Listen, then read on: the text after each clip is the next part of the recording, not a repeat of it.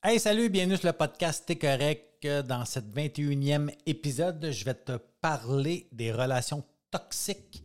On pourrait dire un sujet que souvent je me fais poser des questions, qui est à la une, on pourrait dire ça comme ça, depuis plusieurs années. Alors, on parle de ce sujet après ceci.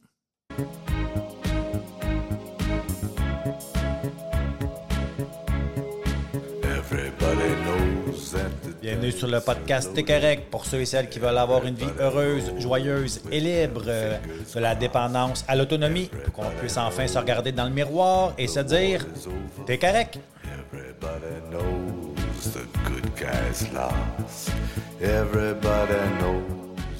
Hey, j'espère que tu es en forme. Alors aujourd'hui, relation toxique. On va regarder c'est quoi une relation toxique.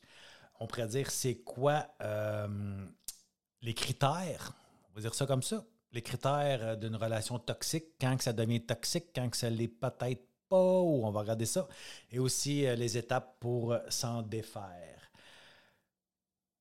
C'est un sujet que souvent je me fais poser beaucoup de questions. Il y a beaucoup de gens qui me consultent par rapport à est-ce que je vis dans une relation toxique, qu'est-ce que je peux faire, comment je peux changer ça, comment je peux remédier ça.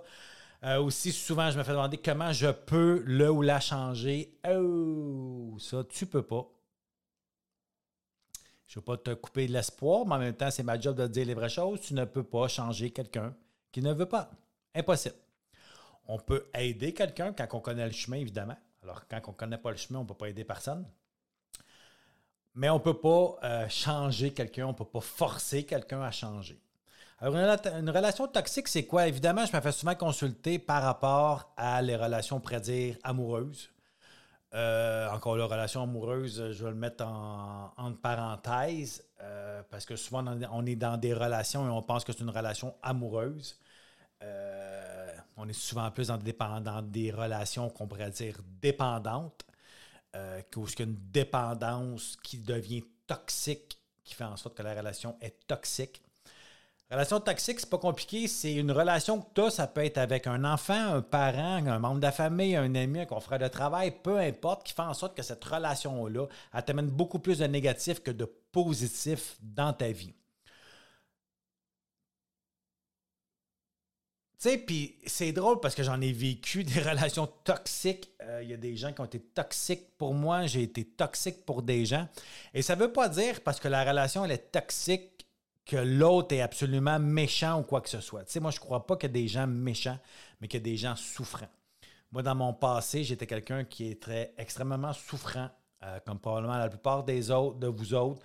On a tous eu des événements, des circonstances dans notre vie qui faisaient en sorte où ce qu'on n'était pas bien, où ce qu'on n'était pas vraiment nous. Tu sais, moi, je sais aujourd'hui que je suis quelqu'un de doux, d'affectueux, de tendre, d'aimable, de gentil, euh, mais je pourrais dire que j'ai une bonté mais j'avais aucunement ça. Son recul de 15 ans passés, euh, non, la souffrance était trop grande. Je me je m'aimais tellement pas que c'était comme impossible de pouvoir t'aimer euh, adéquatement ou de t'aider adéquatement ou d'être là adéquatement, d'avoir une écoute adéquate, etc., etc., etc., etc.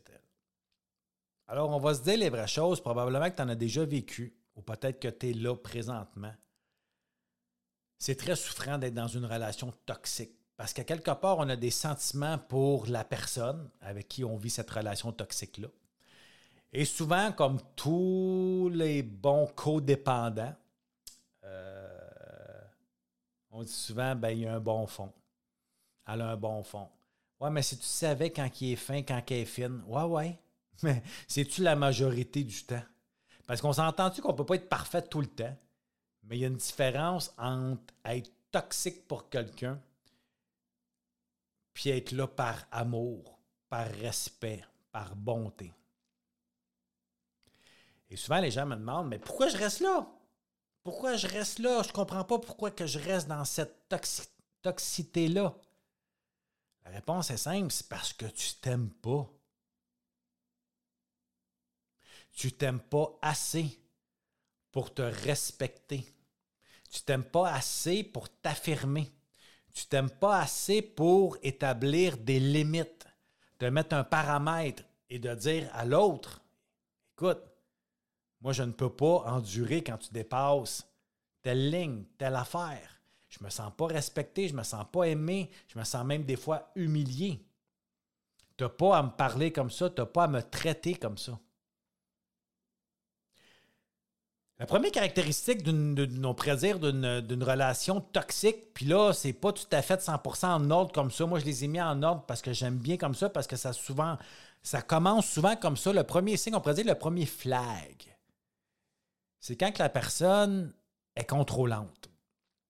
évidemment, le contrôle, ben, c'est une tendance psychologique Hein, même qu'on pourrait dire que ça peut même devenir une dépendance, être dans le contrôle. C'est souvent des gens qui manquent de confiance, qui sont anxieux, euh, qui ont tellement peur que ça ne fonctionne pas à leur façon. C'est souvent des gens qui ont été blessés. Et puis que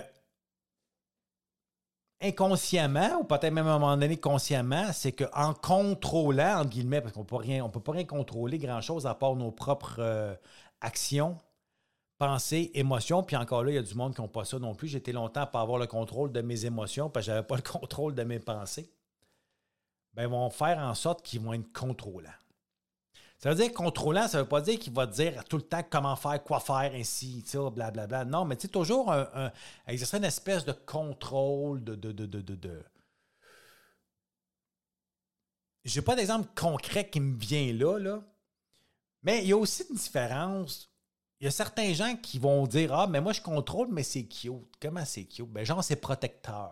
Il y en a que c'est comme ça qui veulent protéger. Ça a un côté paternel ou maternel.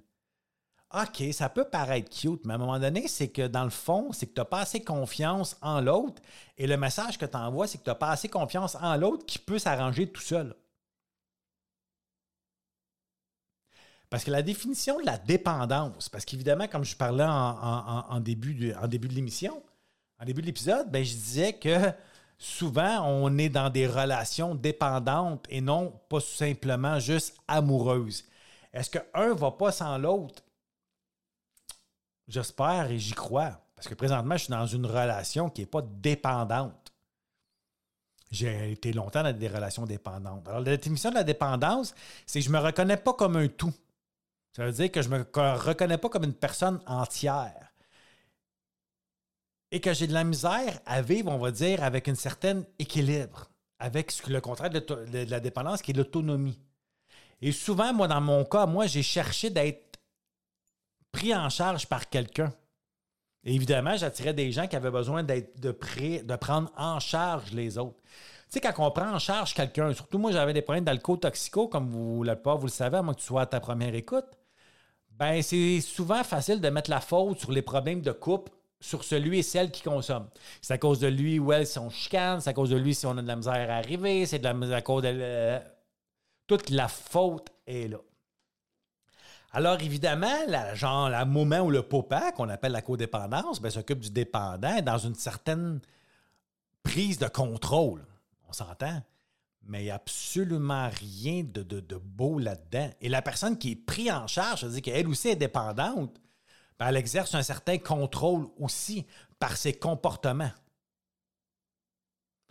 En guillemets, elle va forcer l'autre à prendre soin d'elle-même parce qu'elle n'est pas capable de prendre soin d'elle. Je ne sais pas si, vous, si tu me suis. Tu me suis dessus? Alors, le contrôle, ben, c'est jamais bon. Alors, ça peut être un premier flag. Le deuxième, c'est la manipulation. La manipulation, ça englobe tout ce qui est malhonnêteté, compter démontré, c'est la manipulation. Il euh, y en a qui vont manipuler émotionnellement. Il y en a qui ont le taux, là. tu t'exprimes à quelqu'un comme quoi que, je sais pas, moi, ce qu'il a dit ou ce qu'il a fait te fait de la peine ou te déçu ou te, te, fait vivre de l'insécurité. Et ils ont le tour de te faire sentir coupable que c'est à cause de toi si on dit telle affaire ou si on fait telle chose. Alors, on s'entend-tu que c'est de la manipulation, mais c'est aussi une forme de contrôle? Ben oui, on va contrôler par la manipulation. Alors, encore là, on s'entend que tout le monde manipule, chacun, on va dire, à notre façon, chacun à notre degré, mais ça fait partie des relations toxiques. Le troisième, c'est les critiques constantes. sais, il y en a qui n'ont jamais de beau, de bon, de bien à dire sur leur partenaire ou sur quelqu'un. C'est quelqu'un qui va toujours te critiquer. Regarde, tu fais pas ça comme ça, là. Tu fais pas, tu fais pas bien ça, là. Regarde, là, c'est pas même qu'on le fait. Ah, si que t'es conne. Ah, si que t'es con. Non, mais t'es donc ben niaiseux. Non, mais t'es donc ben niaiseuse. Hey, excusez-moi, mais il n'y a pas d'amour là, là. Quand t'es rendu à te parler comme ça, il n'y a aucun amour. Alors, la critique fait en sorte que quoi? C'est encore la manipulation, puis c'est encore une forme de contrôle. La personne va te critiquer, te critiquer, critiquer, puis à force de te faire te critiquer, inconsciemment, tu vas tomber en accord avec ce qu'il dit et ton estime va descendre et encore là, il va avoir encore plus un emprise sur toi pour te manipuler puis pour te contrôler. Ensuite, la jalousie. Ah, la petite fameuse jalousie. Excusez, mais ça, c'est tellement souffrant et je le répète souvent dans à peu près tout le temps quand je parle de manque de confiance ou de jalousie ou de violence conjugale. La jalousie, c'est le premier signe de violence parce que ça l'escalade. La jalousie, c'est pas quelque chose qui se contrôle. Tu sais, moi, je me tellement fait dire ça souvent, puis je le sais que c'est comme par ignorance, mais tu sais, je disais, ah, ben moi, un gars, j'aime ça quand il, est un, quand il est un peu jaloux, je trouve ça cute, c'est comme une preuve d'amour. Non, c'est pas une preuve d'amour, c'est une preuve de manque de confiance en lui. En partant, là, automatiquement vers toi, il n'y a rien de cute là-dedans. Il n'y a rien, pas tout, pas tout, pas tout, pas tout. Pas tout. Alors, garde ça en tête que la jalousie, c'est le premier, c'est, le premier signe de violence. Ça ne veut pas dire qu'il va arriver par te, excusez l'expression, mais te crisser volée. Mais les chances sont plus fortes que quelqu'un qui n'est pas jaloux. Parce que quelqu'un qui est jaloux, encore là, il se manipule lui-même en se créant des scénarios de films d'Hollywood qui ont crissement pas rapport. Alors, il faut faire attention à ça. Alors, la jalousie, t'en veux pas dans, ton, dans ta vie de couple. Ensuite, il y a l'absence de soutien émotionnel. Ça, ça veut dire que quelqu'un qui n'est jamais présent, il est là, mais il n'est pas là. C'est comme si, tu sais, souvent, moi, je me fais dire, on dirait que tu t'en crises à ce que je vis. Mais non, je m'en crise pas, là, mais. Pourquoi ils sont même pas présents émotionnellement avec eux? Ils ont de la misère avec l'émotion. Aussitôt qu'on rentre dans l'émotion, ils prennent un pas de recul, c'est comme arc. C'est quoi ça, vivre des émotions? C'est pour les faibles. Alors, quand il n'y a pas de soutien émotionnel, ben, c'est un autre des critères. L'isolement, l'isolement, l'isolement social. À un moment donné, ça fait qu'en sorte que quand la toxicité est trop grande, que la relation tranquillement, tranquillement, tranquillement se détériore, ben les individus, parce qu'ils sont plus bien, bien capables de le faire paraître, vont tranquillement, tranquillement s'isoler. Des gens alentour qui pourraient peut-être être là pour sonner un flag, leur dire comment ils sentent quoi que ce soit. Puis même si c'est pas ça, juste l'isolement de eux-mêmes, de plus se parler des vraies choses, de plus rentrer ce, ce que j'appelle dans l'intimité. Alors, ils s'isolent des autres. Et le dernier, bien évidemment, on arrive à la violence physique. Tu sais, moi, je fais la thérapie de couple. Jamais je vais dire à quelqu'un de se séparer, il est trop tard, sauf si tu vis de la violence physique. Va-t'en. Là, là. Arrête d'écouter le podcast, appelle la police ou quelqu'un, va chercher tes affaires, puis sors de là au plus vite. Ou appelle la police, puis fais-le sortir. Tu n'as pas à endurer ça, tu es à un coup de pouvoir peut-être mourir. Et si tu vis la violence psychologique, encore là, je ne je peux pas te dire, mais fais pas des, questions concrètes, des actions concrètes pour aller chercher l'amour de toi, le respect de toi, de le faire appliquer. S'il ne l'applique pas, c'est parce qu'il t'aime pas. C'est pas compliqué. C'est bête de même, mais c'est ça pareil. Ensuite, j'ai cinq étapes. Je ne peux pas dire cinq étapes pour te libérer. OK? Mais qui vont t'aider à prendre conscience, peut-être à observer, puis après ça, pouvoir transformer tout ça. La première, ben, c'est évidemment de reconnaître que ta relation, là, évidemment, je parle de vie de couple, mais ça peut être avec n'importe quoi, est nocive pour toi. Elle t'amène plus de négatif que de positif, que ce n'est pas une relation harmonieuse. Ouais, mais tu sais, il est tellement fin après qu'il m'a descendu comme une conne. Ah, ouais, OK. Ben ouais, parce que ça a fait une manipulation. Ce qu'on appelle passif-agressif. Le ou la personne, parce qu'il y a des femmes aussi, vont faire en sorte qu'ils vont diminuer, diminuer, diminuer, diminuer, diminuer, diminuer. Puis quand ils sentent vraiment que tu es à vif, là, ah, là, ils vont tomber mielleux, puis ils vont être fins, puis ils vont être fines. regarde, c'est de la manipulation carrément, c'est du contrôle excessif sur toi. Pour moi, c'est de la violence psychologique. Alors, c'est de le reconnaître. Peut-être que c'est pas à cette extrémité-là, mais peut-être que tu dis, c'est vrai. Moi, il fait quatre ans que je suis avec mon chum. Ça fait quatre ans que je suis avec ma blonde. Puis j'ai aucun support émotionnel. À toutes, les, fois que je vis de quoi, ben, je le traverse tout seul. Ben non, mais tu sais, c'est tes choses à toi. Fait que moi, je m'emmène pas, gère tes choses. Tu sais, ça t'appartient. Hey, hey, hey! Une vie de couple, là, ton partenaire, ta partenaire, c'est supposé d'être ta meilleure amie, ton meilleur ami. Alors, tu es supposé d'avoir un soutien. On s'entend? Le deuxième, c'est établir des limites claires. Comme je disais un peu tantôt. Tu sais, c'est à toi à te responsabiliser si tu te fais piler sa tête. C'est à toi de te responsabiliser si tu ne te fais pas respecter. C'est à toi de mettre tes limites, mais aussi de les exprimer. Et quand il les dépasse, ben de le dire, puis de le répéter. Puis s'il continue à continuer à le faire, elle n'a aucun respect pour toi, alors elle n'a aucun amour pour toi. Ah, ben ouais, elle peut être la dépendance. Tu peux être là parce que tu y apportes de quoi dans sa vie, mais tu n'es pas là juste parce que tu es un bonus, tu es un plus. Et si ça ne marche pas, si ça marche pas, ben, la troisième, c'est de chercher un support extérieur. Ça peut être quelqu'un comme moi qui aide des individus ou des couples à vous aider. Ça peut être un psychologue, un psychiatre, peu importe c'est quel, dans quel domaine ça peut être. Des thérapies. Mais à un moment donné, il faut aller, on pourrait dire, euh, réparer, transformer son affectivité pour plus vivre ça. Ça peut être la famille. La seule chose, c'est que la famille, souvent, sont impliqués émotionnellement avec nous. Alors, souvent, pour nous écouter, pour nous aider à passer à l'action, pour nous motiver, parfait, ça peut être bon. Mais de ne pas nous dire comment faire, parce que les autres, tout de suite, ça va être facile. Ben, Chris là, Chris là, Chris là, Chris là, là. Ouais, c'est facile à dire, ça. Mais quand cette personne-là vient nourrir nos démons, vient nourrir nos, nos saboteurs, vient nourrir nos blessures de l'âme, ben inconsciemment, nous autres, c'est ce qu'on recherche. Pourtant, c'est pas ça qu'on veut vivre. Mais te mettre un soutien extérieur, c'est hyper important qu'on ait des amis de confiance, qu'on ait un, confident, une confidente, qu'on ait un, coach, un intervenant, un consultant comme moi qui peut t'aider à mettre des filets de protection. évidemment, si tu t'aperçois qu'il faut que tu sortes de là, mais que tu as peur, bien, ça se planifie un départ.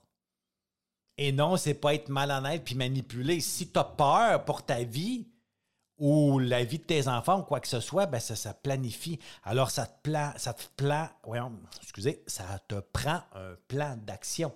Évidemment que tu vas faire avec l'aide extérieure. Évidemment, la cinquième, c'est prendre soin de toi. Comme je disais, il faut que tu prennes soin de toi. Parce que si tu ne prends pas soin de toi, que tu n'appliques pas mes cinq fondamentaux, ben, ça va être difficile. Mes cinq fondamentaux, c'est pas compliqué. Le premier, c'est prise de conscience. OK, tu prends conscience que crime, tu es dans une relation. Tu prends conscience que ta barouette, toutes tes relations, ou à peu près, c'était similaire. La deuxième, ben, c'est d'observer, OK, mais c'est quoi qui m'attire? Pourquoi que je nourris mes saboteurs? Pourquoi que je nourris mes, mes, mes, mes, euh, blessures de l'âme? Vraiment, c'est quoi mes saboteurs? Il faut que je les observe. C'est quoi mes, mes, blessures de l'âme? Il faut que j'aille tout observer ça. Il faut que je me connaisse. Plus je me connais, plus j'ai d'amour pour moi, plus j'ai d'accueil pour moi, moins j'ai besoin de dépendance, alors moins besoin des autres extérieurs. Alors les autres qui vont arriver dans ma vie vont être du plus et non un besoin. Moi, ma blonde est dans ma vie parce que c'est un gros plus dans ma vie, c'est ma meilleure amie, mais c'est pas un besoin. Je suis autonome et je vis très bien quand elle n'est pas là. Quand elle est là, c'est comme je dis, ça l'amène une autre harmonie de plus, de la joie de plus, de l'amour de plus, de l'écoute de plus. Le troisième, c'est la transformation. Mais tant que je n'y prends pas conscience, tant que je n'observe pas, tant que je ne vais pas faire une transformation de mon intérieur par mes prises de conscience, par mes observations, ben, je n'arrive pas à mon quatrième, qui est la réparation, me réparer affectivement, émotionnellement. Moi, j'avais besoin de me réparer. J'étais complètement détruit par, entre guillemets, des expériences, des, échecs, que j'aime mieux dire expériences du passé, qui ont fait en sorte que j'ai eu beaucoup de souffrance ou que j'ai fait souffrir beaucoup. Et après ça, mon cinquième, ben, c'est d'entretenir tout ça. Parce que, tu sais, il n'y a rien de miraculeux. C'est comme aller au gym. Tu vas au gym, tu arrives à tes résultats. Si tu ne fais pas attention après puis tu t'entretiens pas, tu vas tout perdre ta masse, ta masse musculaire. C'est la même chose pour un régime. Tu as beau suivre un régime, tu perds ton poids, mais si tu t'entretiens pas, si tu reviens comme avant, ça va être la même chose. Il faut s'entretenir. Alors, à un moment donné, il faut se paramétrer, il faut s'encadrer. Parce que tout seul, ça ne fonctionne pas. On a besoin d'aide extérieure. J'ai été en chercher longtemps. Et même encore aujourd'hui, puis j'ai pas honte de le dire. Moi, je vois une personne qui est, je peux dire, ma coach de vie, je la vois aux trois semaines, pas parce que ça va mal, c'est parce que je veux continuer de bien aller. Je veux continuer de bien aller. Tu sais, la vie passe tellement, mais tellement, mais tellement vite.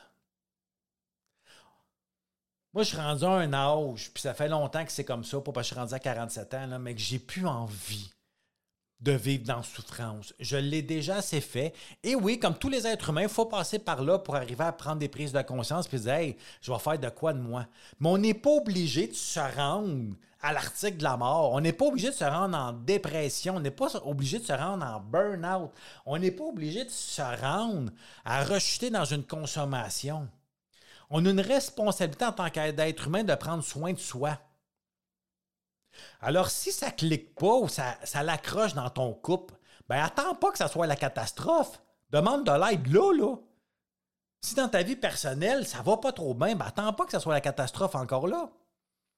Que ce soit dans ta job, avec tes enfants, peu importe, prenez action là. Moi, c'est ce que je te souhaite.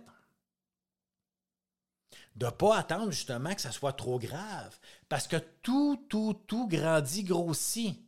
Et si on s'en occupe pas, te détruit.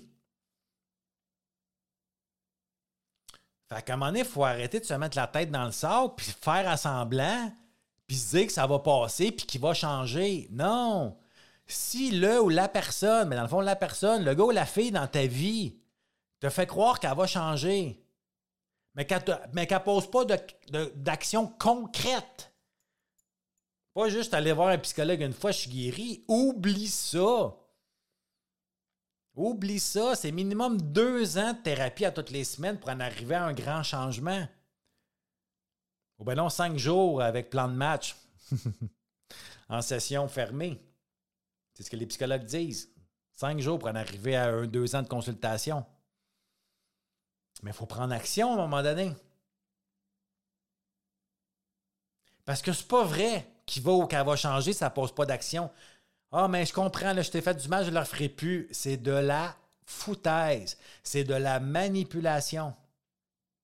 Il faut poser des gestes concrets pour en arriver à un changement. Ça ne veut pas dire qu'il ne peut pas ou elle ne peut pas y arriver, mais il faut qu'elle pose des actions là, là. Là, là. Et n'oubliez pas, dans une relation de couple, c'est toujours 50-50. Alors, c'est ce que j'avais à vous parler, c'est ce que j'avais envie de vous parler d'une relation toxique. Pour l'épisode 21. Prochain épisode, épisode 22, j'ai un invité. Un beau monsieur, un bel être de lumière qui s'appelle Alain. Manque pas ça. Manque pas ça. Il y a un beau message à nous, à nous livrer. Puis, euh, prochain épisode solo, je vais parler de la vie de couple. Ouais, de la vie de couple. Alors, oublie pas une chose, si tu as besoin d'aide, je suis là. Oublie pas de te dire non plus que tu es correct. Salut!